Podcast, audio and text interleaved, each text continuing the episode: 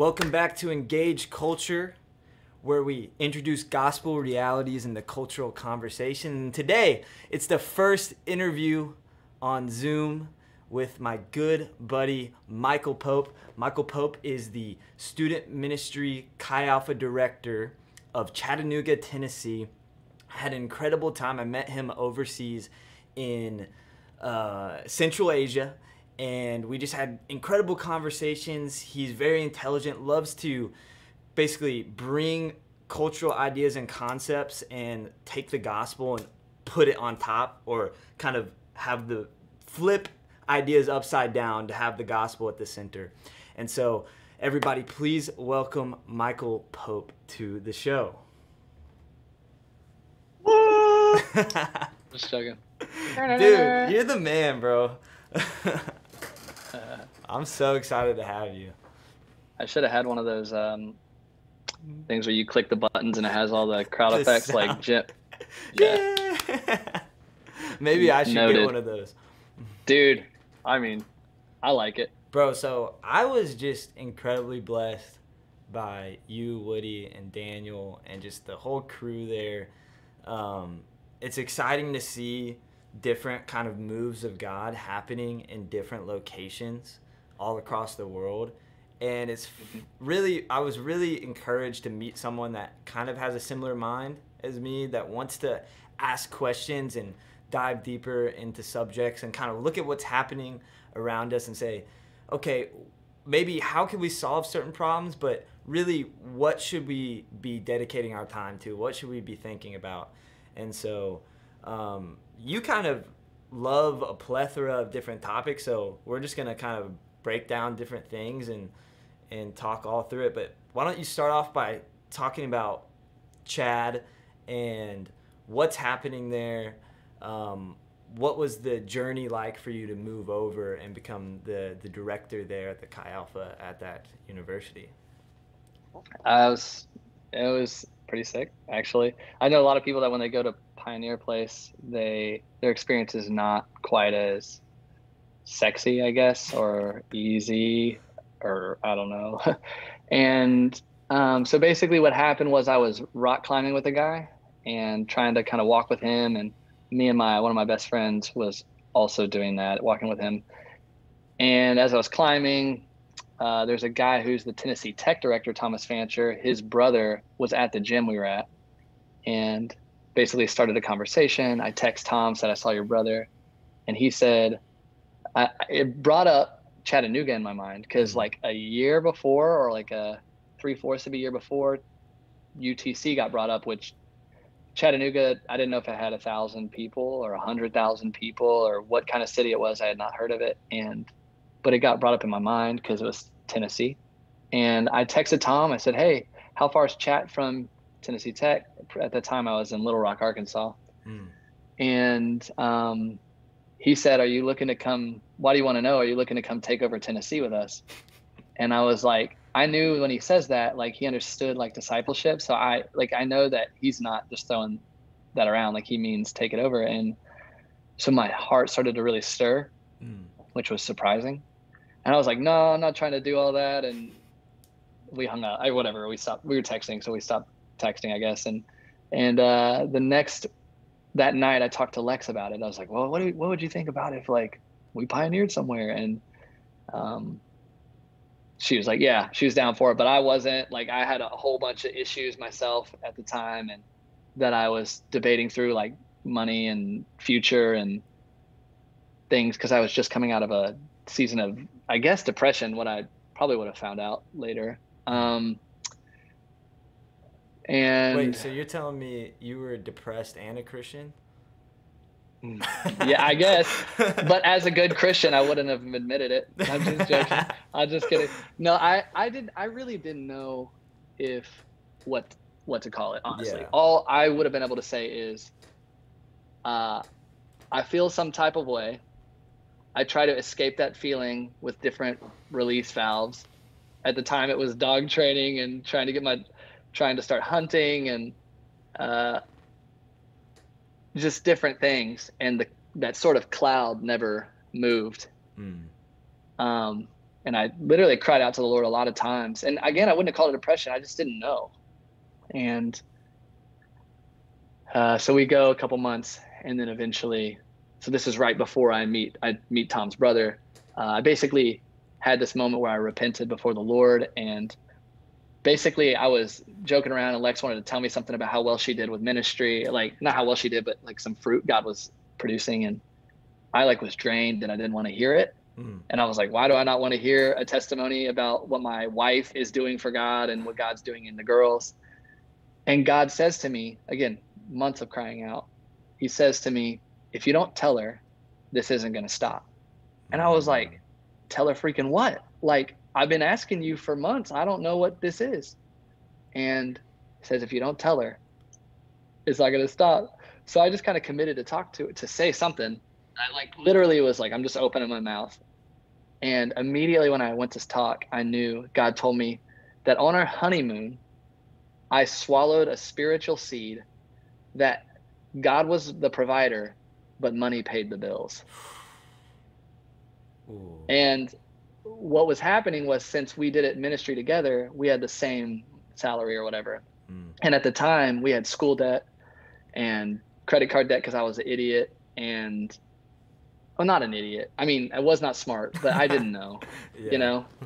Um, and I just was trying to get out of that. Like I wanted her to hate ministry so that she'd go be a masseuse or something and just have a second income.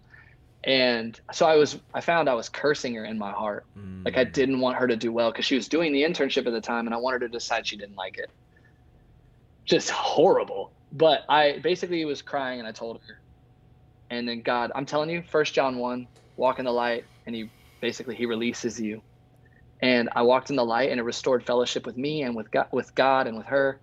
And I'm telling you from that moment, everything legitimately changed. It doesn't always go that way, but it did that time. And it was two, two weeks later that this happened, the rock climbing. So it was like quite a like, yeah. And so anyways, the next morning I wake up after the conversation with Lexa about going to Chattanooga and literally it goes like this. This is not exaggerating. I wake up, first thought that hits my head what is Chattanooga? Mm. So, like any good millennial, I go grab Pinterest and I off the side of my bed and I start looking because I wanted good pictures. So I look and like four or five pictures down, there was a thing called Lookout Mountain, which basically from it you can see seven states is the thing. And I saw that picture. God just spoke to me. He said, I want to take over all seven of these states mm-hmm. and I want to use UTC to do it. And it was like electric through my soul, dude. Like, yeah, it just that moment changed me and I understood. And um, so basically, I was like, that's a big decision. I know it's 10 year commitment. Like, I'm going to take a quarter of a step. Uh, without explaining all the details, basically that day I was like, "Hey, Cody, the guy who discipled me and was the director of the ministry we were at, what if I went somewhere to pioneer?" And he goes, "God just told me like a month ago that you would be leaving," and I was like, "Oh God, like, why?" I thought I took a quarter step. Now I feel like I'm ten steps in, and basically it progressed. And by May we had gone and we'd gone to the to Nebraska, the Huskers, the Cornhuskers, mm. to to see that one because we were advised to have looked at two just to be able to have said no to one, to feel the concreteness of UTC. Mm. So, thank you, Carp. And uh, so then we we go to UTC, and then we begin the journey of going. Um, and uh, basically, two years ago, we got here, and we started to support raise for a whole year. Um, a lot of traveling, a lot of that stuff, preparing for a team. And then uh, literally two days before the one year mark, we asked God that after one year that we'd be done support raising. Our team got here mm. and we basically started to, so that was a year ago, a year and a half now. We just started building. So that was sort of the process to get here, if you want yeah. more like what it was like. But that's like yeah, man, that's that's crazy, dude. I so I've kind of the only thing that I've really pioneered is like my own personal media stuff. Um, mm-hmm. But with everything that's happening in in A&M right now, it's been like the Lord has been showing me so much of like, hey, it is amazing to like to be a part of a family that moves as a unit that has mm-hmm. like a deeper, bigger vision than you know like a podcast. You know, and, yeah. And so, what has been like the struggles of pioneering and feeling like, oh, well, I'm in charge. You know, I am I am the I'm you know whatever the, the yeah, director. Yeah, exactly. What is what what has that wrestling been like with God? Um well, I I I can I'll give you some of the thoughts that come to my mind. Um the first thought was that during the support raising process and the traveling part, as our team was coming, I like any I guess good director was thinking like okay, well, what do we want the culture to be? You know? uh, sorry. And also, every time I look to my right, I should admit that I'm looking at myself. To, so uh, I'm going to work on looking. I will look over here. So I'm exposed now. Every time I look, you'll see how self-absorbed I might be. Um, uh, so. Hey, so we're gonna like we're good, gonna get into that. Just, just like so a you know. like a good like a good okay perfect like like a good director. I was thinking, what do I want the culture to be? Mm. And um, the thing that God said to me was, "Who, whatever you are, will be the culture." Mm. And so, stop trying to create something because it'll be fabricated and it'll bust. Whatever you are, will be the culture, and that helped to stop my thinking. Um, so that was one thing. So I stopped doing that and I started focusing on who I was becoming. Mm. Um, then, dude, all the theories I had, because I mean, of course, I'm dreaming up like what I think this is gonna be like. Yeah. This, I'm telling you, dude, the second they stepped off the budget truck to, to like, the Daniel, Woody, and their wives, the second they stepped off, bro, I felt something shift in me that was like, it was like, forget everything you theorized. And I was like, I felt it, and I was like, I'm nervous. I don't know. Like, like these people just committed five years. These are like grown people who are high caliber people who could be doing something else, and they chose to come here. And I was now just hoping to give them an experience worth giving their five years to. Mm. And uh, and then that they quickly were just so honoring of me and and of Lexa. And of course, Lexa's got her own processes. That's my wife. Um, that she's going through as a co-director you know like we're both directing the thing and um i'm just like yeah. thinking about all this stuff and they honor me and then they basically tell me we're here to do this mission with you. Stop worrying about how we feel or whatever. And that like was helpful. And so i began to like focus on who we were becoming because i recognized the thing that god had told us. So we spent that whole year and um some of the hardest parts, dude, and some of the things that God's spoken to me is that I'm not actually the director of this ministry, mm. but that that I'm the first follower of the ministry, and that is so relieving, um, because I just need to do the thing that is valuable, and people will see the value that it has, and they will want to follow Jesus like I'm following Jesus, mm. and that is my consistent rock or my consistent home. That like when anything else is up in the air, I just try to be the first to repent, try to be the first to love humiliation, yeah. try to be the first to risk something or try to be the first to make the right decisions and to look to him and I'm I'm now to the point though that I'm not the first all the time like our staff is incredible and then also our students are incredible so that like multiples of our students, their walk with God right now is just like, just re- like wrecking me and is like saying, pick it up, Mike. Yeah. And, uh, and so that's a big thing. And, uh, there's been a couple scenarios like with COVID where there was a time to make a decision mm. and it didn't matter oh, God's the the director and I'm the first follower. Well, it's time for Michael to make a decision. Like whatever the thing is, like I got to make a decision. And it's not a decision without God, but it is still I am responsible and um, responsible for who I had become up to that point and responsible for if I had confidence that God would speak to us or protect us. And whatever level of becoming that had happened up to that point was going to affect our students and if they came to this event or what we did and certain such and suches. And um, so responsibility is a big one that has really transformed me. Mm. And um, yeah, I think the thing that we focus on a lot, and also I can answer more. I just have to think a little bit more. But yeah, yeah. The the one the one thing that characterizes everything for me is I feel like God continuously puts the ball back in my court to see if I still believe what I said a month ago, a year ago, or a day ago, and to act it out again. And that's the hardest part because God sells Himself, dude. Like, um, if it worked for me, it'll work for Jared, it'll work for Demarcus, it'll work for Leslie, it'll work for Lexa, you know. So, just continually proving to the world around us that it's worth it to be a son of God. Yeah. So while we were overseas, I got to kind of view or see or learn about how you think, how you process things, like what your experience is going through uh, this this church plant. Um, pretty pretty much, I guess that's what it is. And yeah, I would say.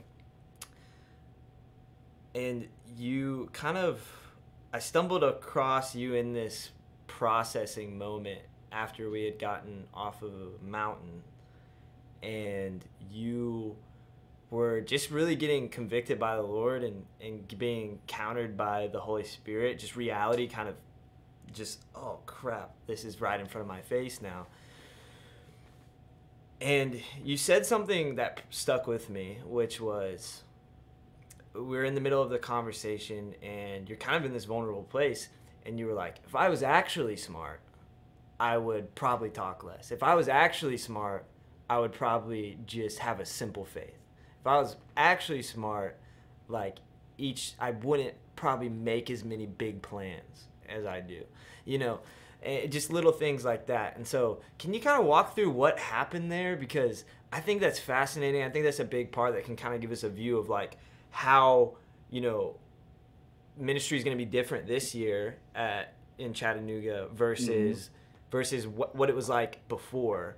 And because i know for me ministry is going to be going to look a lot different uh, because of that experience because of the holy spirit. Like it's it's just going to be spirit led and i feel like that's what's happening in the the unified global body right now of the church is like prayer and trust. Prayer and mm-hmm. trust. Like trust the holy spirit that the holy that god wants to speak to people and he wants to speak to you what to speak to people.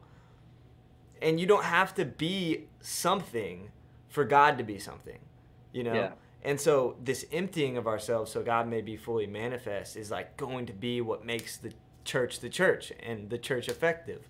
And so, yeah, just take me through that moment cuz that was dude, that was incredible and and I just want to I want to know if you, if you're not if it's not too vulnerable. oh, I mean, yeah, I'll tell you I'll tell you whatever. Um I just gotta remember. I, as you were saying, I was like remembering, like my brain was slowly locating where I was, and I remember yeah. we were in the van. Yes. Um, and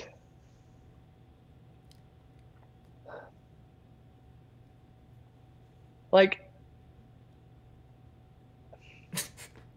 I'm not trying to be like, I'm not trying to be like, I'm gonna use this word a lot probably, but like sexy with what I'm saying. But this yeah. is how my brain yeah. works through these things. There's a quote that says, um, "Knowledge." Is accumulated, but wisdom, uh, generation to generation, it's accumulated, but wisdom has to be taught to every generation. Mm.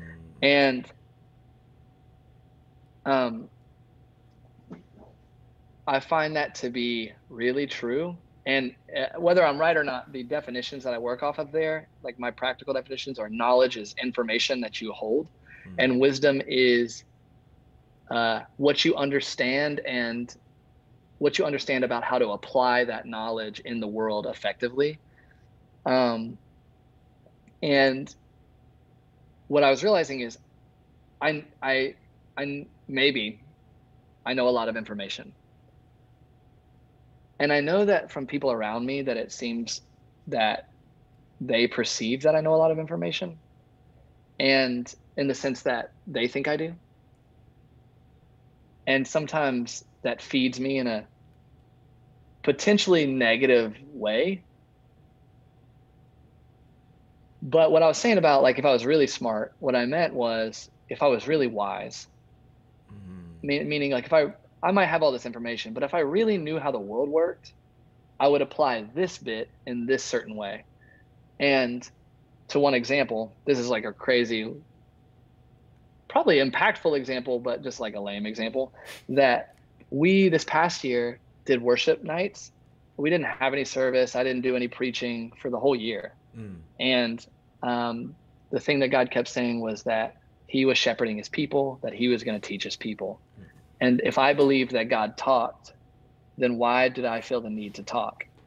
And um, not that I'm not saying preaching is bad. I'm just saying at the time that's what He was saying to me.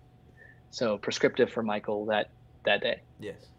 so I assumed because it went really well that I would, mm, as long as I could, never do it. That I was like, well, why are we, why are we going to preach and all this stuff? And, you know, if we preach, then it's like center or central focused, and then it starts to centralize things, and it's negative, negative, and it's, it becomes more fragile, and it becomes yeah. less not, scalable. Right, right, right. Um, and when we got back from Kyrgyzstan, I started to sense, and really I had sensed it before Kyrgyzstan, but it was increasing, that it was time to to to start teaching and to start like which teaching at those worship nights. But it was like gonna be 10 minutes or 15 minutes of teaching, which is preaching. You know, like like I'm now being led by the Lord to do the thing that I thought I wouldn't do. And one of the guys that I walked with this past year, um, showed me a scripture that says, I don't, I actually don't know why I thought this. It's either in James or it's in Jesus says it. He says, Careful, you who say you're going to go here on this day or that day and do this thing or that thing, but you don't know what's going to happen. Instead, you know, instead, say, if the Lord wills, I will go here or there. yeah, yeah, yeah. And like for me, that scripture is less about literally saying, right, if the Lord wills it, but more understanding that it it is what God understands and desires to carry out that really is going to have the fruit. Yes. Like uh, maybe Colossians or Corinthians, I think it's Colossians, says like that you would be filled with the knowledge of God or the under like um, that you would bear fruit in every good work. Mm. Um, that like it's not useful to do things; it's useful to do things that are useful. and so, uh, so that's like that's an example. Yeah. That like the big plans, like, because you know it would have been really sexy, right? If in five years that you don't have anyone preaching, but then there's this large amoeba of people who are like following God in this really incredible way, and no one can even locate who the head person is, right? And like, like that sounds incredible, but that is what was. Um, so do you that think, was one thing that was changing. Yeah. Do you think uh, like underlying that there was still some pride? Oh, I mean, sure, but like for like I'm I found out so much about myself in the past couple weeks, to be honest. Like okay. a, an enormous, cool. some enormous like factors. Yeah. But seems like but, we're having similar experiences right now. yeah. Well, and again, I probably I might actually tell you that every couple weeks. Right. Like, which is which is awesome. Um, which I feel like is supposed to be like that. Well, you know? yeah, it would it would it would presume that you're a, a everyday learner and that you've got someone teaching you every day and we have an infinite Which, God. Yeah, exactly. That's and what I'm saying. We're growing more like he's he's he's making us more like him every day. So he's infinite. But it does say, yeah. Anyway. so, um, what was I? The. So you're talking about being we're on the mountain in the van. Oh yeah. Yeah. So okay, here it is. Here it is. Process, yeah. Um. So like one of the things I realized was I I genuinely I, I think I can accurately say this. And there's another quote that basically says, whatever I say, just believe that it's 70% true. Cause I'm probably like 30% overinflating myself. Um, like that's, it's just a funny quote. Like, cause I, whatever. So I, I'm, I'm thinking that this is accurate, that I don't actually care too much if Michael Pope is the dude who's leading that thing and that thing's great. Um, I'm sure when people are like, "You're doing great," that I'm like, "Oh, that feels good." But I think what I I would also equally have as enjoyed if the thing itself was substantial enough and I was my name wasn't known, but I knew that I had a part in participating and creating that. Um, because I think it's been about proving to myself. And mm. so just when you ask about pride, like I I don't know, like yeah, there's a lot well, of guess, places. I guess the question I have for that is like, what makes something substantial? Like actually substantial. I'm not just talking about like in the eyes of men, but what makes something substantial in the eyes of God? Like, what is a life? Like, what is walking the narrow path, as the title of this is? Like, what is a life that's honoring to God? Is it, you know, and I'm sure it differs in uh, method, it differs in the way it looks, but I almost like back to that that moment. It's almost like you kind of came to this realization, or we're having this like dialogue of it may even be more honoring to God just to disciple that one person and pour everything you have into them than to be concerned about, you know, this big, huge impact on the world, you know, mm-hmm. or that that the way that we see like, oh, this, you know, this person was a Billy Graham, you know, it could be twice as honoring that this old lady's praying down the street for everybody in her neighborhood. You know what I'm saying? Like, what mm-hmm. makes something actually substantial in the eyes of God, which really is what matters. Because, like Paul says, he's like, I don't even judge myself. Like, I know God. I, I'm my conscience is clear because I know God is going to judge me at the end, and everything will be set into place rightly. Yeah, I mean, I guess I would just, on the top of my head, I would just say what makes things substantial to God is relationship with him mm. and like and i mean that in the sense that like me to have relationship with him for my actions to come out of a relationship that i have with him for my actions to be actions that lead me into deeper relationship with him for my actions to be actions that lead people into deeper relationship with him. Mm and i i mean whatever the metrics are probably we would only be able to judge retrospectively if they matter. Uh, i don't think anyone probably knows ahead of time if if they've got the like it, like to say i should i should disciple just this one person. Yeah like how do you know? Yeah. And like anyone can say that if they discipled billy graham that one time but like you don't know that until 30 years from now. Yeah. and that doesn't affect you now. And so the the point though is is this. One time god said to me i was asking god have i been faithful? Mm. and he said it's a wrong question. And i was like what? That's like the most right question. And he's like it's the wrong question. Mm. The only reason you would want to know is to see if you've done enough when the only question that really matters is are you going to be faithful that's it, like, and so, and so like that is that really wrecked me because I didn't get the satisfaction of feeling like I did it. But why would I even want to know that I did it? Am I trying to figure out so I don't have to do it again, or am I trying to figure out because I'm afraid that I didn't do it and that he doesn't love me? And like, mm. there's no good reason for that question, except to maybe, maybe to like val like for you to process personally if you're making the right decisions, but it's kind of a it really the only thing that matters is are you going to be faithful now mm-hmm. and so um, what is substantial uh, i think in the eyes of god as a father to be a child and and that is broad but it, it also there's all these intersections of decisions that are like do i read my bible in the morning that's a that's an intersection of decision of do i want to read and talk with him do i want to be a child do i talk to this person who's hurting do I generally aim my life at listening to him? Do I generally aim my life at letting people hear his words? Those things, I guess, would be substantial. I could, the, it's probably more practical or you can do analysis on the outcomes of substantial work. You know, like to um, the outcomes of substantial work would be people are healed, mm.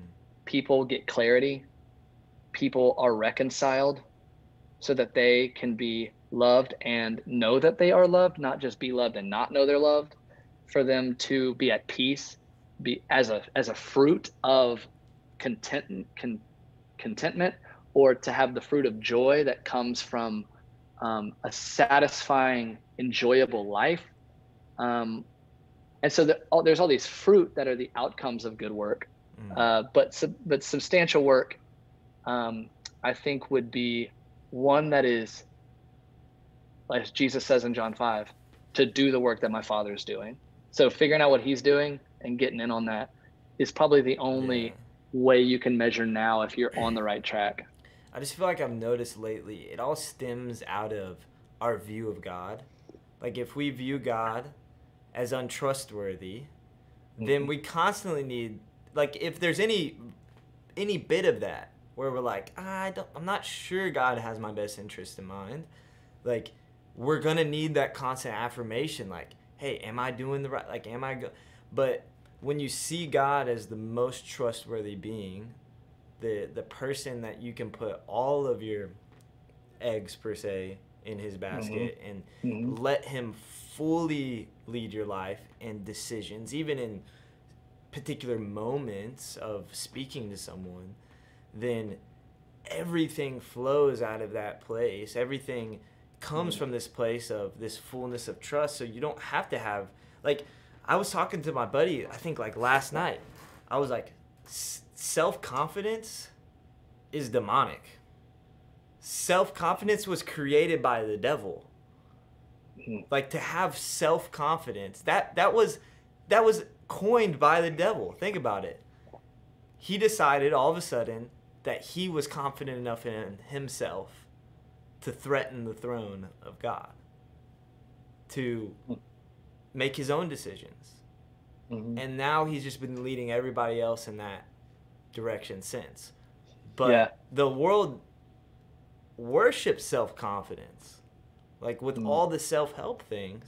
But it's literally the the lack of self confidence that will truly like let you into the blessed life. This this this this kind of frequency in which you walk to to be fully led by the Holy Spirit in every direction, thoughts like what is going through your mind? Like are you are your thoughts aligned with god? Is your actions aligned with god?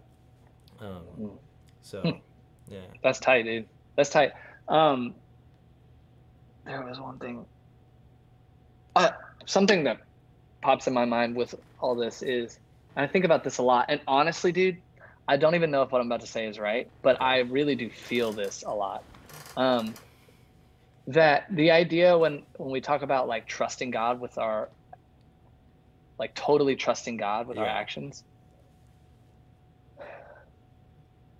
For me, dude, that's just very much more rare than I would like to admit that I am fully trusting God with my my actions in my life. Mm. Which to me has begged the question what is God hope for and what does God expect? Yeah. What is God pleased with? And I'm consistently seeing that my there is this divergence between the reality of God's goodness and my perception of his goodness. And I I have found a lot of comfort that he is very aware of the divergence and that in his mercy he holds me near and makes me aware of it and gives me the opportunity to reconcile the divergence. Mm. Do you think there's a uh, place that we can get to where there is no discrepancy? I mean, I feel like I've heard like Pastor Art Katz, like a guy like that. I feel like I don't. Yeah, I've never. he's I've never heard of that guy, but eliminated it. I just, dude, I don't. My answer is, I genuinely don't know. I would be just not surprised if I was wrong at all. But I, if I'm being honest with myself, Hmm. I don't know about Art Katz, or I'm sure there's other people, and there's a lot of people who theorize about the idea of not having to be a sinner and really knowing your identity and all those things. And I think there's a lot of validity to it. All I know is that, man, I just, it's crazy how consistently I forget Mm. that God is really good. And there's a lot of times I remember it in 80% of the places. And then there's this like percent over here, this little compartment that over there, though, I don't know it. Mm. And, and where do you think that stems from? for me, Yeah, the compartment thing, yeah. um, the risk,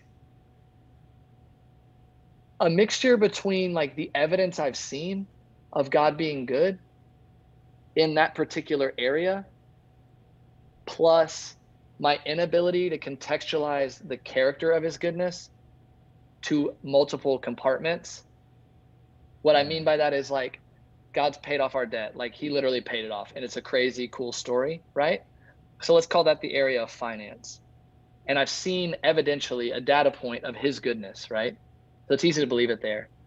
But then maybe I enter some area of interpersonal relationships and I haven't seen the data point there. And my inability to say, he is a provider, he is someone who forgives my debts, Mm. he is someone that is sufficient for me. And so then he will be a provider, a forgiver of debts, and sufficient for me in relationship. So I'm saying I'm not contextualizing it well. Mm. Does that make sense? Yes. Because I'm attributing it, and uh, basically that's when people say God's goodness is a one-off. Even if they don't say that with their mouth, they're saying it with their It's- actions, and by they I mean me.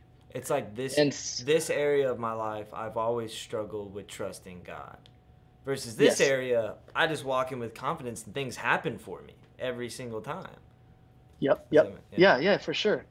And so you'll see people go into praying for people to be healed with tons of confidence, but they will go into paying their bills or like considering what to do next with their decisions. You know what I mean? Like Yeah. they like and it's just these and so for me i always find those little areas or these moments where i forget and so So how do you think I we mean- can grow in that trust to have it, you know, where all areas of our life are fully s- submitted to the idea that God does have our best interest in mind?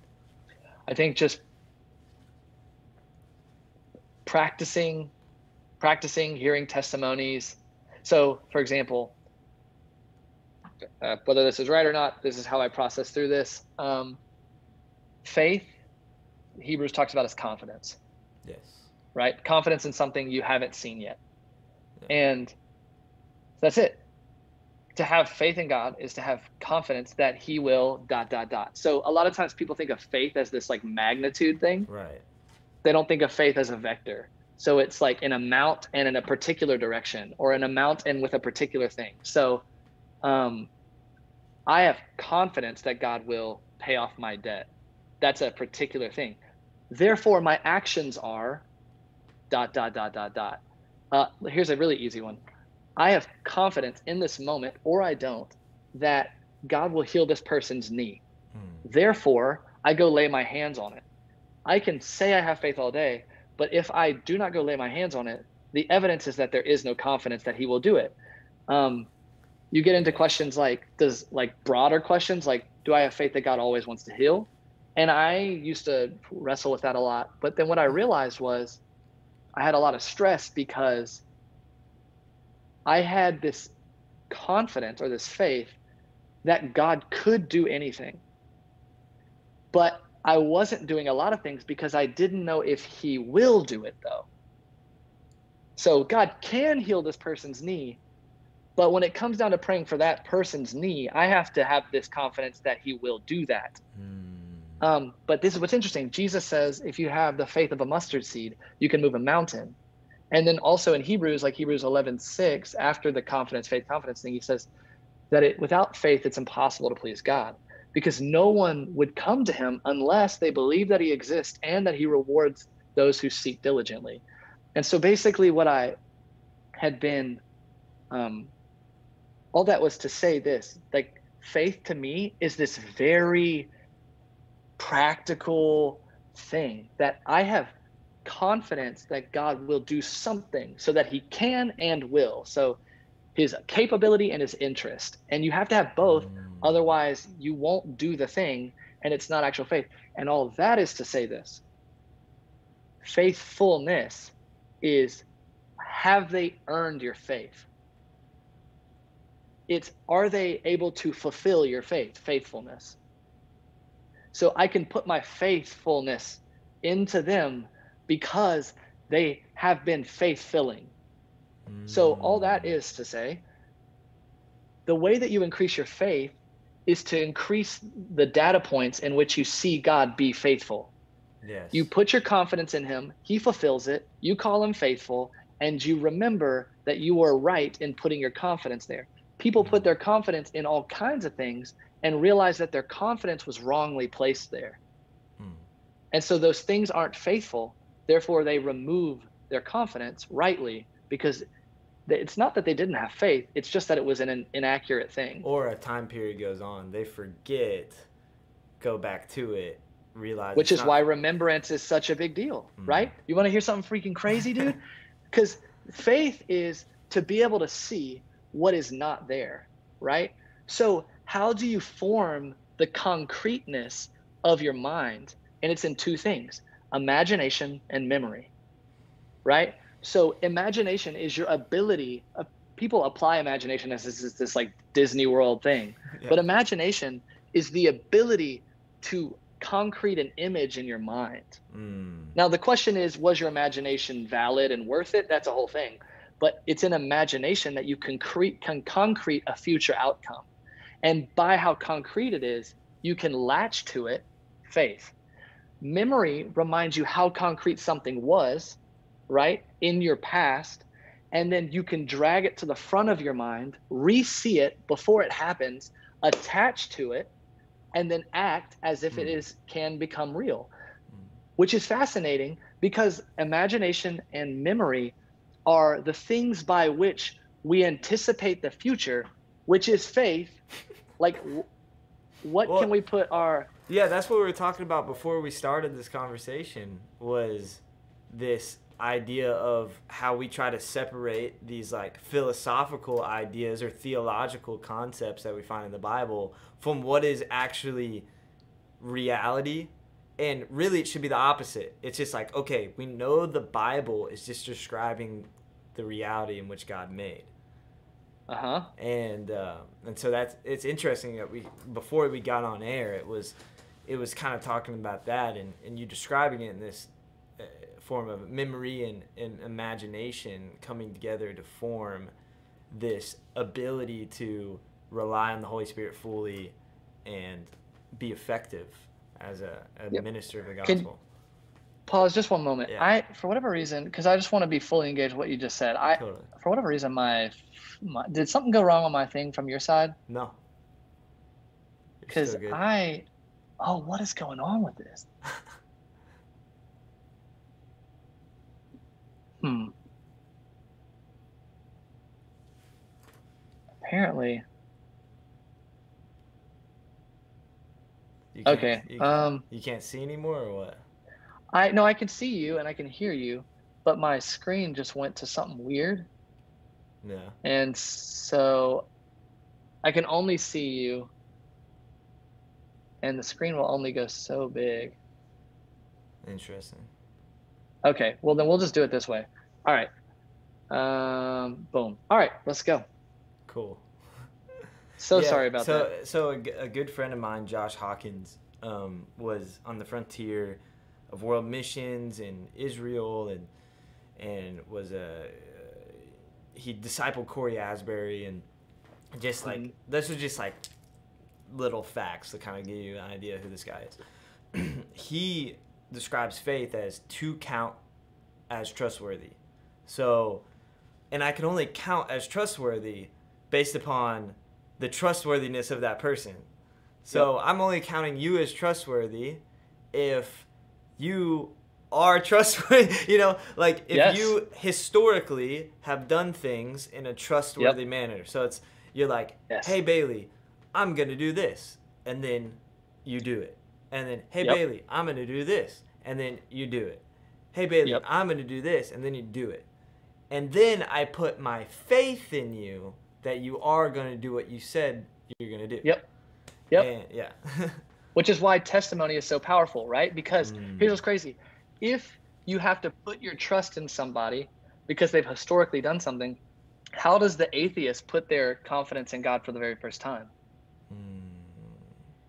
And the way that they do it is they hear testimony yeah. about who God has been for people, which is it is the story about God. So faith comes by hearing, hearing by the word, and the word about Christ, right? So when you hear these stories, just imagine an infomercial, right? This thing made me lose 75 pounds. And to, to what you do is you think, even though you've never used it, you think to yourself, well, if it worked for her, maybe it will work for me. Mm. And it reasons you into believing I should give my, I should place my confidence in this and therefore my action. And that's why testimony, reading the Bible, um, meditation, being around people who are images of God to you, setting up things like if I put a Kyrgyzstan flag in my in my house, it reminds me of all the things that happened there. So there's a monument that brings to memory, right? Yes. So you can actually have faith without ever having seen it. You just have to believe what you heard. Mm. Mm. So let's break that down a little bit. Like the the non-believer coming into belief, right? Yeah. And there there is this divine aspect to it of the Holy Spirit just connecting, like testifying within them on behalf mm-hmm. of, uh, behalf of the truth in which you are speaking. And so mm-hmm. that's what I found why like being spirit led, not trying to dismantle someone's worldview per se, like, hey, this is mm-hmm. why you should believe. I, I feel like in a lot of ways theology and worldview and philosophy, these things are for uh, are not for evangelism as much as they are for discipleship. You know, and increasing the confidence that God is who he says he is, right? Like for me, I didn't become a Christian because I understood the historical like relevance of Jesus as Messiah and how that all worked. Or I didn't become a Christian because I thought through the moral framework of reality and how if there is no no being to set a moral standard, then there could not be morality at all. Like that's not the reason I came to to know Jesus. It's because the Holy Spirit encountered me and I knew He was real, right? Yep.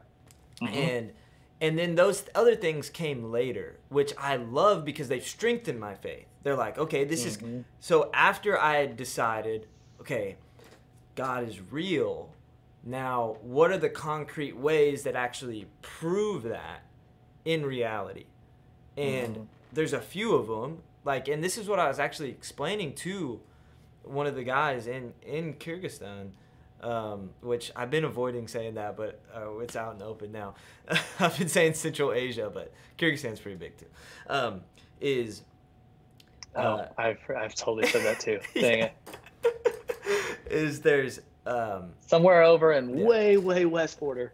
Yeah, there's like reasons we there's reasons we believe. It says Paul says always be able to give a reason for the hope that you have within. Right? So why do you have this hope? Well, I can give you reasons. Jesus' historical accuracy. Mm-hmm. Uh, and the probability with the eyewitnesses and the probability that he actually was God because of all the people that saw him after he rose from the dead. You know, mm-hmm. uh, there's philosophical understandings like morality, right, and how this could not exist without an outside force creating it, or it really doesn't exist at all, and mm-hmm. our whole society just falls, and and that is yeah. a that that's the fruitfulness of that thinking. That fr- fruitfulness mm-hmm. of a depraved mind is. Uh, mm-hmm. a mind without God is just destruction. So that is actually yeah. a testimony to say, okay, God is probably real in that way. And then there's things like personal, like you said, personal experience. Like God speaking to you, literally. God speaking to you. And, and so there's all these reasons, but it seems like for me, what I've been learning recently is it's not the things we think of to say to people that are going to change their mind. It's mm. it's the thing God thinks of to say to them that is going to yeah. grab their heart and say, "There's something more for you in this life." mm, that's so good, bro. And honestly, I've never thought about how uh, theology. Like I, I I learned that theology does not get people to f- come follow Jesus. But I didn't think about it, or definitely didn't put it near as clear as when you said that theology is for strengthening, mm-hmm. like, or for discipleship and for strengthening your reasonable faith. Um, that's just really well put, dude. And I'm not. It help. It helps me to align like how I should use it. Mm. Yeah. That's cool. Because one of the, one of the things I want to do with this podcast is I don't actually believe that this podcast is what I'm supposed to be doing with my life, right? I, mm-hmm. be- I believe discipleship is what I'm supposed to be doing with my life. I believe pouring into per- my personal relationships and leading young men to have a relationship with the creator of the universe. Like that that's what I feel like we should be doing. So one of the things I want to do is equip people of how to think about discipleship and encourage them to say, "Hey, you know, actually go knock on your neighbor's door and actually say hi to them." Because mm-hmm. so one of the things that happened to me was I leave for I'm yeah, what's out in the open now. I leave for I leave for Central Asia, Asia, and I tell my neighbor that I've known for five years at this point, uh, where I'm going. He's ex-military, so what he knows about those countries over there is that they hate Americans. That's his experience, right? Mm-hmm. And so he's really scared for me. He's like, "Why are you going over there? Plus, you're Christian, right?" So it's like, that's more of a reason for them to hate you, because he's experienced all different types of right. things in the military that are very impactful that that create PTSD in people as as the world yeah. would call it. Yeah. And uh, and so I told him, hey, I'm getting back July first. And he's like, okay, cool. Like I'm, I'll be, I'll be ready. I'll, cause he was gonna look over my house because we had someone break in a few years back when I was mm-hmm. gone. And he's like, yeah, I'm gonna look over the house. I'll double check everything. I forget to tell him that I got back in the country until like 11 days later. Like it was like July 11th or 12th. I'm so interested what you're about to say happened. and then I call him or something happened to where he realized I was back home and safe. And bro, like he told was telling me the stories like my parents were like I've never his parents cuz he lives with his parents, but he's an older older guy like um, he might be watching this, so uh, I want to honor the heck out of him because yeah, yeah. he's really cool. Um, and he was his parents said, "I've never seen you this worried about someone. Like I've never seen you this like worried. Why are you pacing back and forth and all of these things?" It's be and then he started to open up mm. about how he was like worried about me and like all this stuff, and then that pointed him at God. Something in him that said, okay, this person that had been loving me for the last five years, I was worried about their safety because I loved them. I felt love from them. I felt the mm. love of God from them. They were God in my life in some capacity. They were a yeah. image of Jesus. And he started to ask all these spiritual questions, open up these floodgates of like, hey, yeah, he's like, we need to start talking about God more and talking about the stuff you believe in and, and like all of this because he believes in god he just doesn't want to trust him mm. or submit to his ways and he knows he knows his he like is full i've never met someone so aware of the outcome of the lifestyle and where it's headed that still won't accept it until this this young college student moves in next door and just talks to you for five years. And I didn't think I was ministering to him. This is the thing. Yeah, yeah. I wasn't going like I would talk tell like if he had had questions, he's like, "Oh, I'd love to be a fly on the wall." When Satan was rebelling against God, like that's what he says. It's super like it's it's interesting thinking, but he's like, "I want to know what happened." Yeah. Like, and uh, I'm just like, basically directing him towards like, "Hey, that's not like what."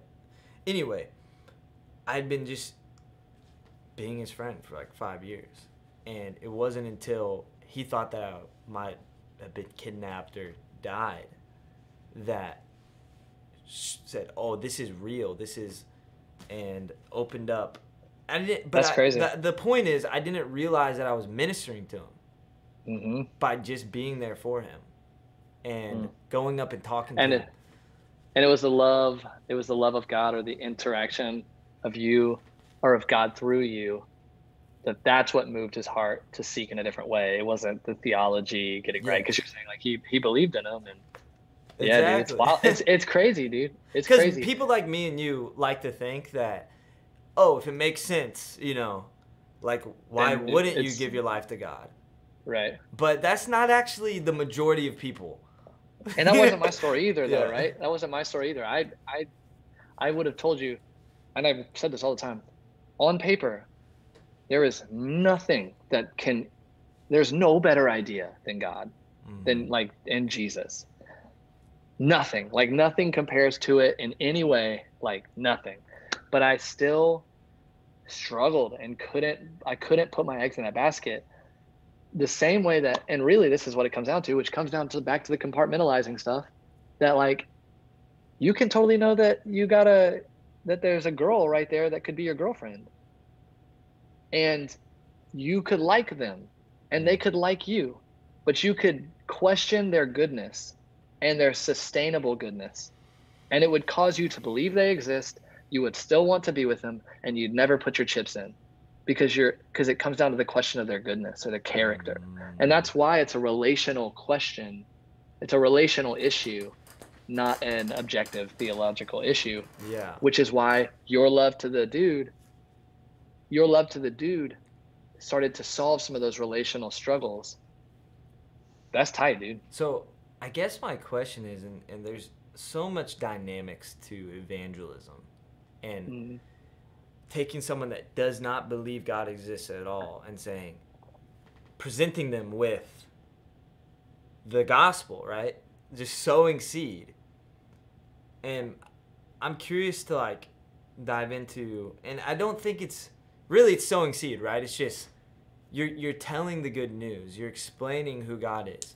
So it's really a fight. Honestly, I think what it all comes down to, and I said this before, is it's a fight for the character of God. Because it's it's not really that most people don't believe God is real. Because most people are like, oh yeah, the universe. You know, I the universe. You know, everything happens for a reason. But they'll give it Mhm. these abstract names. But he's, Mhm. they're actually talking about God, so Yeah. that there's no relational aspect, so that Mm. there's no, they're not hurting someone Yep. when they go against them. And so it's really a Yep. fight for the character of the being that creates, you know. P- people people like systems and they hate relationships Mm. Especially in the systems West. ma- So- yeah dude systems make you safe So tell me this: What did you see coming back here to America about the way we live that is so contrary to what we experienced for a month? Relationship wise, how people, worldview wise. Like, one of the things I saw was I think we're, like, literally, I was about to maybe cuss there. I think we're insane here in America in so many ways. We're so individualistic and we're so depressed hmm and we we don't really think like we're individualistic more than any other country and we're more depressed than any other country. And we Yeah. don't quite put the two together. We're like i'm gonna worry i do me you do you. It's so so weird. Yeah it's because people aren't objective they're relational. And like um okay so um something that I saw that was different from when we came back. Uh, oh, I'm trying to think. Um, there's definitely more of an individualistic culture. Um, honestly, this is a thought I had, and I think it'll kind of tie them together. What I saw was that people are kind of funneled into the same funnels. Hmm. Like, for example, America is more individualistic. Kyrgyzstan is more communal. But Bishkek, Kyrgyzstan, is more individualistic. Mm. You're finding than it is in the rest of Kyrgyzstan. Because they're influenced by American culture. But they're also wealthy enough to do something with it. Mm. Right? Like when you make two and a half dollars a day, you ain't gonna be living on your on your own. You're gonna be splitting rent. That's like making a thousand dollars a month and living in San Francisco. Yeah. You know, like you, you ain't gonna live on your own, and so uh, it's like that. So there's sort of these. There's, I've been. I, I don't want to get too side note, but I'll put this over here for tease if we want it. I've been reading a book on crowd behavior, yeah. which is really which is really fascinating. Were you but reading one that of the, there? No. Oh, okay. One of the point one of the points um, one of the points in it is that when there is a negative uh, sort of stimuli in people's lives, that it forms crowds. If people band together to um, right that equilibrium. So when there's a negative stimuli, the equilibrium's thrown off, right? And there's someone who's advantaged and someone who's disadvantaged. And these people will congregate together to to outweigh and to begin to right the equilibrium, right? But then once the equilibrium's hit, um, then the crowds begin to unform. Okay. And so it's the same way. Like if if you have bad living circumstances, that's a negative stimuli. You're going to begin to live together, and you're also going to fight for, at some level, a different type of a pay structure or something like that. So, anyways, that's a side yeah, note. My point is they're they're funneled in a sense that they're bound to live together. And in Bishkek, where where more Russians live, I'm realizing I'm just saying the names. I'm so sorry. oh my gosh, Lord help me. Dang it. Um, in Bishkek, because we're there. Anyway. Um, in, in, that place, uh, there's Russians and there's uh, Kyrgyz, and the money is more there and for whatever the reasons are, I'm frustrated myself. Um, the the money is there, and so the month the, the money to build increases and the comforts increase. And when the comforts increase, you need less people. And when you need less people, you have reason to go pursue your own enterprise. And when you go pursue your own enterprise, people are friction when they're not helping you. And so then you become less relational and then you get worse at relationships and then you start getting bad ideas about relationships. So you want less of it. So you pursue individualism. And so like there's these processes that they admire America maybe, but they also have the means to begin to participate in it. And so my point is Bishkek mm. is moving towards what we have that's not beneficial. And I bet if you looked at if there's somehow with statistics on it, I bet if you looked at the mental illness or you looked at the issues of Bishkek, they would be somewhere between the small towns and Bishkek in America. Like they would be moving towards us with all the same problems. Mm. Um, so that's one of the things that I noticed was that without the intervention or another variable that is God, yeah, then people are funneled into the same problems. Mm. So that no matter what um, the system is. I think so, dude. Because because here, people don't account for the world was made a certain way. The world works a certain way. When there's negative stimuli, there is crowds formed. Name a mm. single place that you've seen a crowd formed that hasn't been because of a negative stimuli. Mm. You could call it a charity, but the charity is only there because there's something wrong. And so, like, it's That's it's hilarious because the church grows whenever they're persecuted. yeah, well, even like when, yeah, no, 100%. 100%. And here's what's interesting is with the church, there's a spiritual and unending adversary. So there's never not a negative stimuli. So there's a there's never a reason for the crowd to disband unless you disengage from the mission. Mm. So if you disengage from the mission, of course the church would grow and then begin to to to break up, right? They, because what happens is once it becomes equal, then the organization that rose from a minority actually tries to Oh. protect its own order because it likes its life. And so any creative minority inside of its organization gets squashed, but then they form a crowd and they come up. So the, whenever you disengage with a mission, your family breaks up. Mm. So try to do the church without a mission. It doesn't, it literally will not work. Mm. Mm. Mm. There was, it wasn't good that Adam was alone. So he got Eve. It just wasn't good. I mean, however you interpret that, I'm just saying it wasn't good. So we got Eve. Hmm. So when the church gets comfortable, people start to pop up within the church that are then pursuing their interest. A hundred, yeah. That's wild. But it but then you have it's but it's spiritualized, right? It's there's all of these uh terminologies as some people call it christianese Mhm. this like placed over it. Oh well, we have the good worship and the lighting and everything. Yeah. And that's one thing I admire about Chi Alpha is like, as an organization, right? It's for one distributed all over to different campuses, so it never really grows into something bigger than the college in which it's at, right? It's imp- it's kind of impossible for that to happen which is beneficial in some ways. But Mhm. there's nothing, there's not a ton of funding to it. Like, as far as buildings and material things and all of this stuff. So you don't really ever get to this point where you're comfortable. It's always like, bro, you're at college campuses helping people move in every year.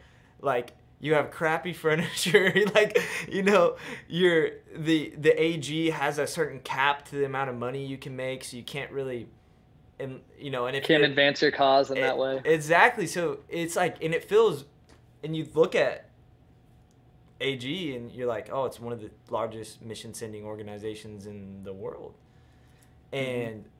It really sees seems holy spirit led that these like little uh like stop signs Policy. yeah, Yeah. have been set into place and it doesn't seem like they happened methodically at all it just kind of formed that way But you'll see you'll see AG churches rise and disband, and you'll see Chi Alphas rise and then be nothing and disband. In fact, I just heard of one the other day. But the the the thing that is interesting is um, oh wow, I was gonna say oh, just give me five seconds. Um, did you take your b12 today what is that like fish or something? Uh, no. Is that like omega threes or something? Uh, hold on, hold on, hold on, hold on. Um, drink more red bull church disband. I'm trying, bro. I, I don't. None of it's Red Bull though. Um, okay, so the. Oh, why? Well, I'll just start here. Maybe it'll spark the thought. But, like, here it is. Okay, you don't you don't see policy issues. Like, do you see more policy issues in a large church, or do you see it in a in a church plant? policy issues i guess church plant No, no. Like, well, maybe if that's what you see, I shouldn't. I guess Well, drag mean- the data where I want it. yeah What I mean is, like, do you see people getting like mad at each other for the way that you example the worship stuff, the way they do worship, the way that they do uh, structure of the service, how they do outreaches and stuff like that? Do you see people frustrated that more in larger churches or in a church plant? it's hard to say because it's It's like- okay. You don't have like- to have the same idea I do. I, the way that I see it is in a bigger church, there's a lot more people because it's less relational. You're less like, hey, I don't know that guy doing worship, right? At our ch- church, we Like that's my friend up there.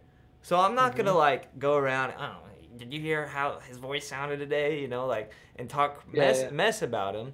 But there's these bigger churches where it just kind of siphons people in. As my friend, my friend visited one that uh, basically characterized people coming into the church as uh, what what is the word that he used? It was uh, uh, donation units. That's tough. Yeah, and uh, That's tough. so you got these people that come in and they don't like certain stylistic aspects of an organization that's set up so they jump to another place and then they find Mhm. something wrong with that and then they jump to another place because it's not Right. really the church it's a event and entertainment thing that they go to they're treating it just like going to the movies you know Right.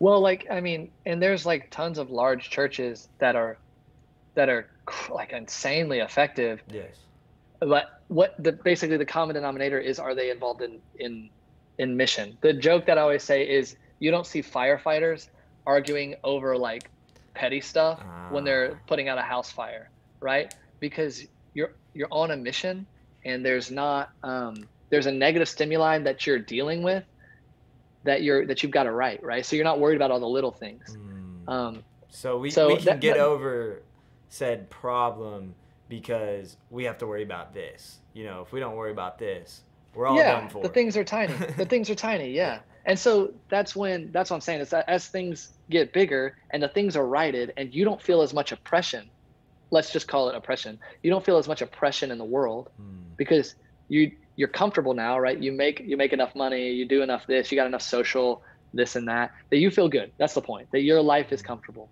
That now you you start to be aware, become aware of different negative stimuli that affect your different agenda, Mm. right? And so then you start to try to write those things, but then so my point is I, I just thought of something. It's it's when you're on mission, it's the it's the mission of the kingdom of God coming to earth that is that unifies because that unifies the church globally because when we all get behind this idea of that's what the great commission is all about right? Is so that jesus will return and restore everything right? We're not going to be okay without the messiah jesus christ coming back. And in order for do that the nations have to be reached with the gospel because he Yeah. wishes that nobody would be perished. He's in this long Yeah. state of long suffering being patient. Like he hates what's going on right now you know in the world he doesn't like to see all this. Like it's crazy.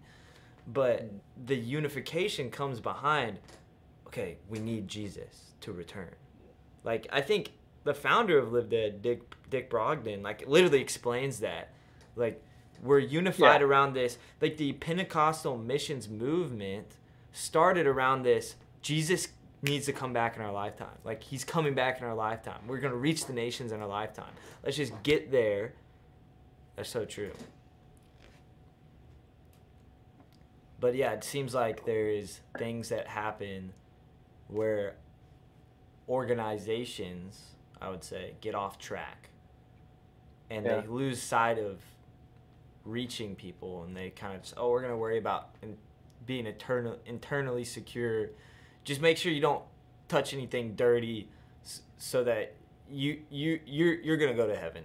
It doesn't matter you know Yeah, and like honestly, for me, this comes back down to the very beginning of our conversation, or I can't remember if we were talking about this beforehand or not.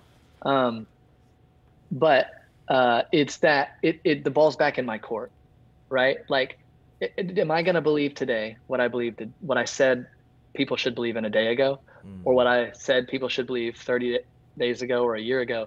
Like, am I going to believe today? Because here's an example: we planted this last year was our first year on campus, and God, seriously, uh, just very much surprised me on how well it went. Mm. And what's interesting, we went from let's just call it zero people to like we're probably walking with about 47, but like it, like if we um, let's just call the group like 35 or 40 or something, I don't know. Um, something like that. It doesn't really matter. The point is, is there was this like, and the, the people are so substantial. Now we're going into this summer, getting ready for the next year, and I can feel things in me, dude. Changing. Mm. At the beginning, like last year, I was like, and I'm stealing something from like Steve Jobs or somebody, where he's like, go fast and break things, right? Like be that creative minority. I don't care what you do, go set the fires out, right?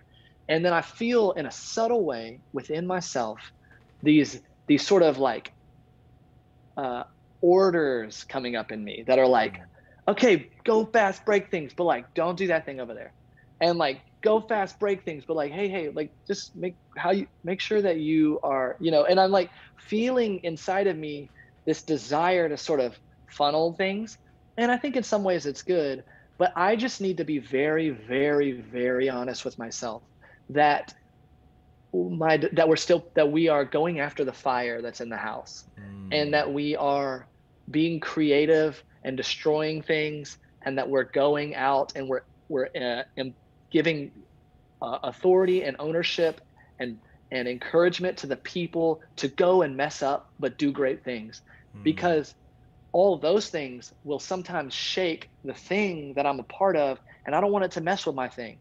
Now I don't say that out loud because it sounds dirty, but like that I but yet Yeah. I'm I'm acting like that. So I need to take those things that we just talked about, applying them to myself and make sure that I am mission focused and that I'm I'm willing for my thing to break for the mission to be accomplished.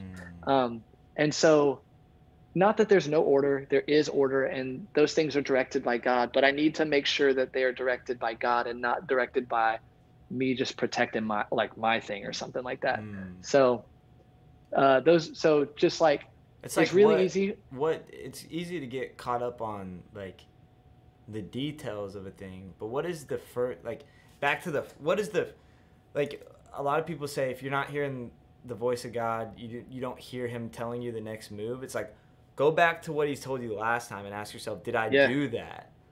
Yeah, yeah, So like if you ignored what God told you last time, it's like why would he give you a new word? It's like let's go back Yeah. to the minimal viable product. What are we supposed to do? We're literally supposed to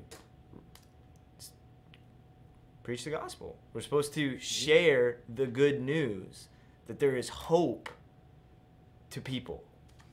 if we would put our confidence in Jesus. Yes. Yeah, that's right. Yeah, yeah. And like for myself to never be, I have to always do that. Like I can never remove myself from the mission field. Like I, I've watched some of the most influential people in my life step off the field, like in the sense of stop leading a D group and just start and only lead D groups of D group leaders. Mm. And their constant feedback to me, I'm not saying may, maybe it's not like ultimately wrong or objectively wrong, but these are people that I look up to. And they've all said to me, I began to die when I got off the mission. Mm. And so these older dudes are going back to leading freshman D groups and they're revived. And so mm. I just, that's just another example of it all. Like, I just never want to leave the mission. I just think we can we can kind of lose touch with what actually matters when we start to get caught up in this like bigger version of it. You know, it's like bring it down. Like Jesus, like the creator of the universe decided to disciple, you know, 12 guys or 11 guys and really just pour into 3 of them, like the most. Like was Mhm. friends with them.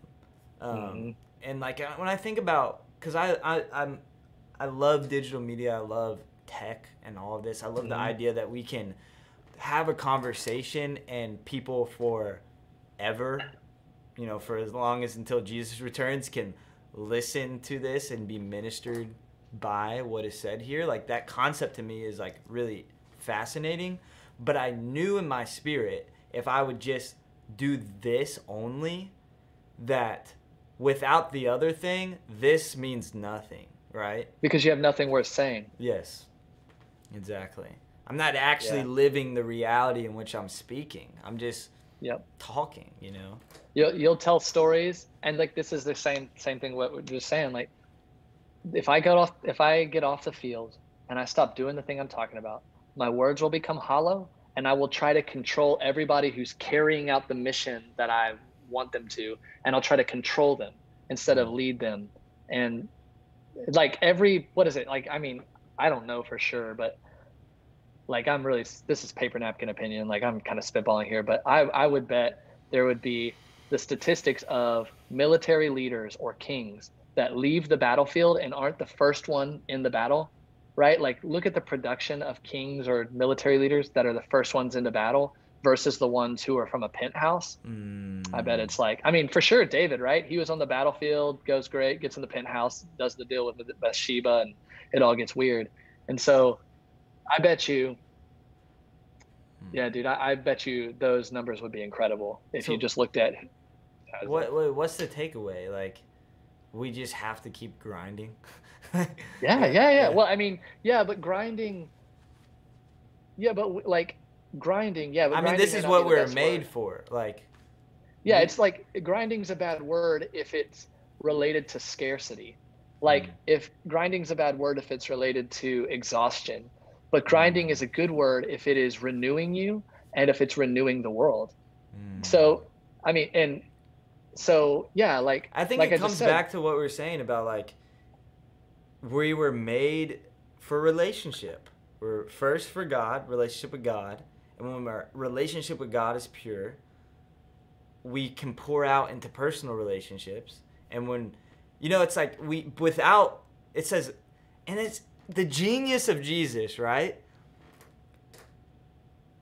The two commandments, the the most important, love God and and love your neighbor. Love others. Love your brother. Yeah. Love the person right in front of you. Love God first. Without both of those, you like I remember this sermon from this pastor in Austin. His name's uh, Griffin, J.D. Griffin. He was talking about if you're filled up but you don't pour out, you blow up. But if you pour out and aren't filled up, you dry up.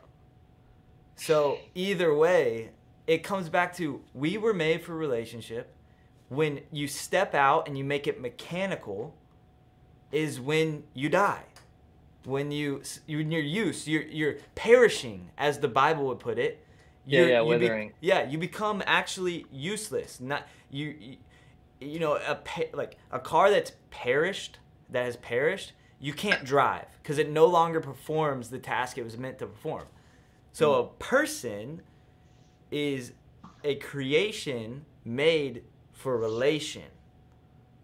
And if it's not if it's not in relationship, then it's lost its purpose. Man, that's that's big, bro. That's the Holy Spirit. I thought you, oh, that was fire. I played basketball with a guy like maybe a half of a year ago. He like crossed me over pretty bad, and I heard him under his breath compliment himself. It wasn't even like he was talking trash. He like crossed over, and I heard him be like, "Oh, dang, that was a good cross." And I was like, I like stopped, and I was like, "Well, you can't do that. You're not allowed to like just compliment yourself like that. Anyways, that's what that felt like. Dude. Yeah, that's crazy. You got any insight on that? like, uh, because we were talking on... about we were talking about like when you step away from leading a small group, essentially, or mm-hmm. discipling people. Yeah, like, whatever you're doing. Yeah. You become insane, kind of. Yeah, well, like I mean, the one thing that's been coming to my mind a lot recently, I've along with the mental illness stuff that I've been feeling like guys telling me to look into is the other thing has been work. Is the other thing that I felt mm. like. Um. Uh, just because. Yeah, just I'll just leave it at that. So work, uh, particularly involved with like careers and like, really what work really is, is what I'm interested in but how it contextualizes itself in a job and in a career and um, in whatever else. And um, because college students eventually go on, and I want them to be dynamic people for the kingdom where they're at, where they're going. And um, so, anyways, the thing that this has been what's in my mind, and I haven't really refined this, so I don't. Yeah. If I refine it, it may be bad. But the thought is this: that work is um, well, there's like a there's like a what's the physics equation for it? It's like work is the what is it? The movement over time. Here, let me ask Siri. Yeah. What is the equation for work? Oh my goodness! Come on, that should have been just so straightforward. Work a function of. It's like energy over time or something. Is that work? hold on, I'm almost there. I'm almost there. Work equals force times second, force displacement. Yeah. So, uh, work is the force you exert, how far it moves something. Okay. Mm. Does that make sense? So the the way that it's been being said in my head is your work is what God has for you to move in the world. Mm. Okay? So your work is not the technical job you have or the title, the work that you're doing. So here's what's so interesting. There's perception and reality. Like people perceive that the work is one thing and then it's unsatisfying. But the reality of work is what do you move in the world? That's why people who seek a lifestyle are almost never happy but those who seek it, a particular impact or to move something in the world will move something in the world and then they'll also be happy a lot of the time so mm. You can have work that you contextualize in a career but you also contextualize at starbucks that you also contextualize at your house and then at a church and so on and so here's all the things god made us to work the garden to yes. work in this world he he he made us to move actual things to to affect creative change on things in this world mm. and that the initial problem was that we were supposed to work with him and work like him. But we tried to work like we thought we should work. So we gardened but we gardened alone mm. right? And so we started to destroy the garden that he had a prescription for. And then we started to destroy the larger garden. And anyways so that that kind of thing we were made to work and that you work for six days and then you rest. You can't have sabbath unless you work. Like otherwise you just get that cabin fever thing right yeah and so i'm thinking like the so all that's to say is this as far as being on the mission if we stop working we stop living mm. if we stop working we remove ourselves from the design that God made to have abundant life. If we stop working, we destroy the world. And so that for me as a as a missionary my, and not just as a missionary as a technical job, my, this is the thing. When people ask me why I do what I do, my answer is this. I I feel like God has made me to move people near to him and to change the world. And I think the best avenue is through this exponential discipleship. And I think one of the most strategic points is on the college campus. And I don't think anyone can actually change the world sustainably and explosively and in a real way that matters except for through Jesus. And that's why I do it this way. I don't I didn't choose the career because the career seemed nice. I knew what my work was and it was the best way I could contextualize it. Mm. And so so whenever if I'm a missionary and I stop leading a small group, I stop the work God's called me to. Unless he tells me the work's become different or there's a new way to apply it. But that's the work that God has made me for. Mm. And really probably all of us, but it contextualizes different. But anyways, so th- those are my takeaways. It's like you got to stay on it because you got to work. Mm. You can't have the you can't have rest until you work. I feel so, like all these little things are kind of just descriptors of what of what is happening in reality when we take the throne for ourselves. That's like, a really good way to say it. Even the disruption of the you know the church, you know, you're talking about when these power structures happen, it all comes back to the original sin that happened, which was mm-hmm lack of trust in God and wanting to be your own God. Mm-hmm. And I, I really, the more that I walk with the Lord, the more it's just like so much clearer that it's as simple as that trust and humility, trust and love, not trying to glorify yourself. Because it's when man tries to set themselves in the place of glory that everything falls because they're not worthy of it. They die because of it because mm. it's too much for them to bear. Yep. Until Jesus grants it to them by creating a glorified body for them. And he's actually yeah. on the throne, but we're co-rulers, you know, with yeah. him. So it's it's placing God on the throne that actually makes us a ruler, not placing us on the throne. It, it's placing ourselves on the throne that makes us a dictator. That makes us a, a conqueror in a sense, a, de- a destroyer. That's when we place Mhm. ourselves on the throne. But when we place Jesus on the throne, He places us next to Him. It's so weird, right? It's like humility is the path to glory in a sense. You know, it's like Yeah. why does that you know but it, it's because it's our human na- uh, i don't even say human nature but it's our it's our um, it's just us wanting to be our own god that takes us from the it's you know the devil knows what he's doing right i think he he's told us the biggest lie ever which is hey if you want to become your own god just become it. Because that's what he tried and he failed at it. And now he just wants to jack everything up. Because he's done it himself you know i don't know. So he tells us Yeah. hey all you got to do is do it yourself straightforward. It makes sense. It's right there for the taking. He did the same thing to jesus. He said hey just right now i'm the prince of this world right now. You know i'm the king. Your father gave it to me for this time. All you got to do is bow down to me and you can have all this right now. You don't have to suffer. You don't have to humble yourself.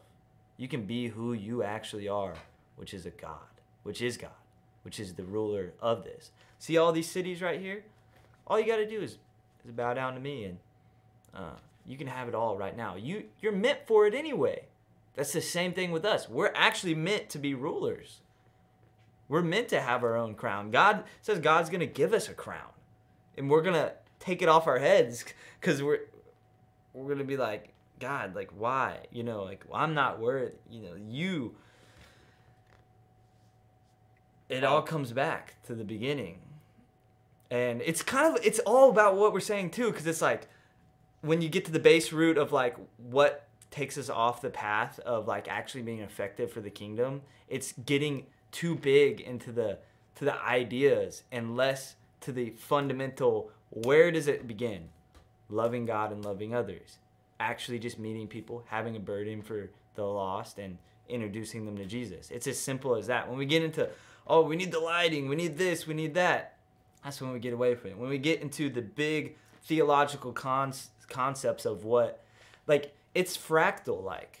When you look at fractals, when you look at large things, it's really just a bunch of small things. But Yep. the large thing is actually the small thing. In the sense of when you break things down into details, all you're really doing is describing the simple answer in more complex ways. It's God Yeah. is co- both complex and simple simultaneously. But what he wants us to do is just, hey, this most simplest thing to do and the thing that actually gives you life is just trust me. Just trust me. Just walk with me. Just know me. And when you know me, Mm. everything's going to work out. Everything's going to everything's going to just all those details that you were so obsessed with that you thought if I just get all of these details right that that I'm gonna have this huge impact. When when you just know me, like I'm gonna work out those details. I can fill the gaps like this. But I want you. I don't want you what you can do. I don't want you to be a a uh, I don't want what you can do for me. I can do that for myself. I want you and I want to grant you with the gift of doing things through you. I love that. Yeah. I love it. I think that's it, dude. I like it. You the man, bro. So what is what is this year gonna look like? You want to prophesy a little bit? You want to proclaim some things? What is this year gonna look Um, like for the? I can tell you I can tell you the some of the things that it's not been that many things, but that God has kind of one thing that he spoke to me that was really clear before we went to Kyrgyzstan was that um, that last year was the year of John's baptism, but that this year would be the year of Jesus's baptism. And Mm. that like struck me, which is a baptism of fire. And the thing, and you know, you know, hearing that or knowing that doesn't really matter, except for that if God is going to carry that out, you know, I can't. So it's just, I guess what I would say is that sounds really cool and really interesting. Don't know how that's going to happen. Don't know what that's going to look like, but I also didn't know that last year was going to be a year of John's baptism until he told us afterwards, you know? Yeah. So, but it truly was. And it was really cool. So I think your Jesus baptism, baptism by fire or and by, baptism in fire, um, that what I'm speculating, I'm thinking that this is what it is. I somewhat feel like it might be, Mm. is that it's going to be a baptism in a fire for the mission and that the mission is going to be too much for the students and that it will lead them to need and be required to call on God for the power it takes to call, to do those things which I think is going to lead them to like a lot of them or some of them a lot of them will potentially be baptized in the Holy Spirit yeah. um, because God is going to be doing that in them. Um, uh, maybe not, but also most likely. Um, and so that's going to be interesting, and to see the effects of that baptism, because I we've seen it in a couple students. It's it's so it's just so dramatic, like it's so drastic the difference, and um, I'm just excited for our students for that. Um, so I think that that's going to probably lead into this year. I don't know, dude. I feel, I really don't know on this, but I, I feel like there's a decent chance that there's going to be a substantial amount of students that are going to be touched again this year. Um, but it will be on a, if I'm correct, I think it's going to be on a larger scale since Mhm. we're starting with a lot more people than last year, which was zero. Yeah. Um, and so I'm I'm really excited for that. That could be really cool and to see what God does, but also what that looks like. I I really don't know, and um, I just feel confident that God will do dot dot dot, and I'm excited to be a part of it. Um, I feel from the Lord, part of the stuff He's been doing in me is that I generally talk a lot and I feel like he's moving me into talk less and do more. Um, so I I don't really want to speculate exactly on what will happen, but I just feel this confidence to be to just rest assured that God is going to do something really cool and fun to be a part of. Um, Amen. and so that's one and then i feel this desire in heart that for whatever reason this is just my heart that 15 plus people will uh, want to go on a project trip or a mission trip this summer. Um, i just desire that they experience that Yeah. with god and um, together. So and i think it's also going to be really messy. I think our students are going to get like really challenged and that there's going to be some really hard things and um, there's also going to be some really cool things and it, it might even be a thing that in the first semester that the yeah i'll just leave it there. Like it it may be an exponential growth as we go through the year um, but then some things like the inheritance of father of childhood to fatherhood is something that seems like God might be wanting to impart to our students that there's going to be a uh, the mixture between the child's heart to a father that's going to be coupled with the baptism of the Holy Spirit, which is really what keeps that rooted down in like identity. Identity is going to be a big thing. Um, and again, what those practically play out, dude, like I have no idea, but I, think it's going to be, I, it's going to be tight. So yeah. that's, those are the main, main things. There's probably some other things, but those are, I'm, I'm, I'm, I'm nervous about the first day of school. That's in two days. We have a leadership training tomorrow and that's gonna be tight. Oh, but for real, y'all's is sooner than ours. well, first school starts on the 16th. Okay. Yeah.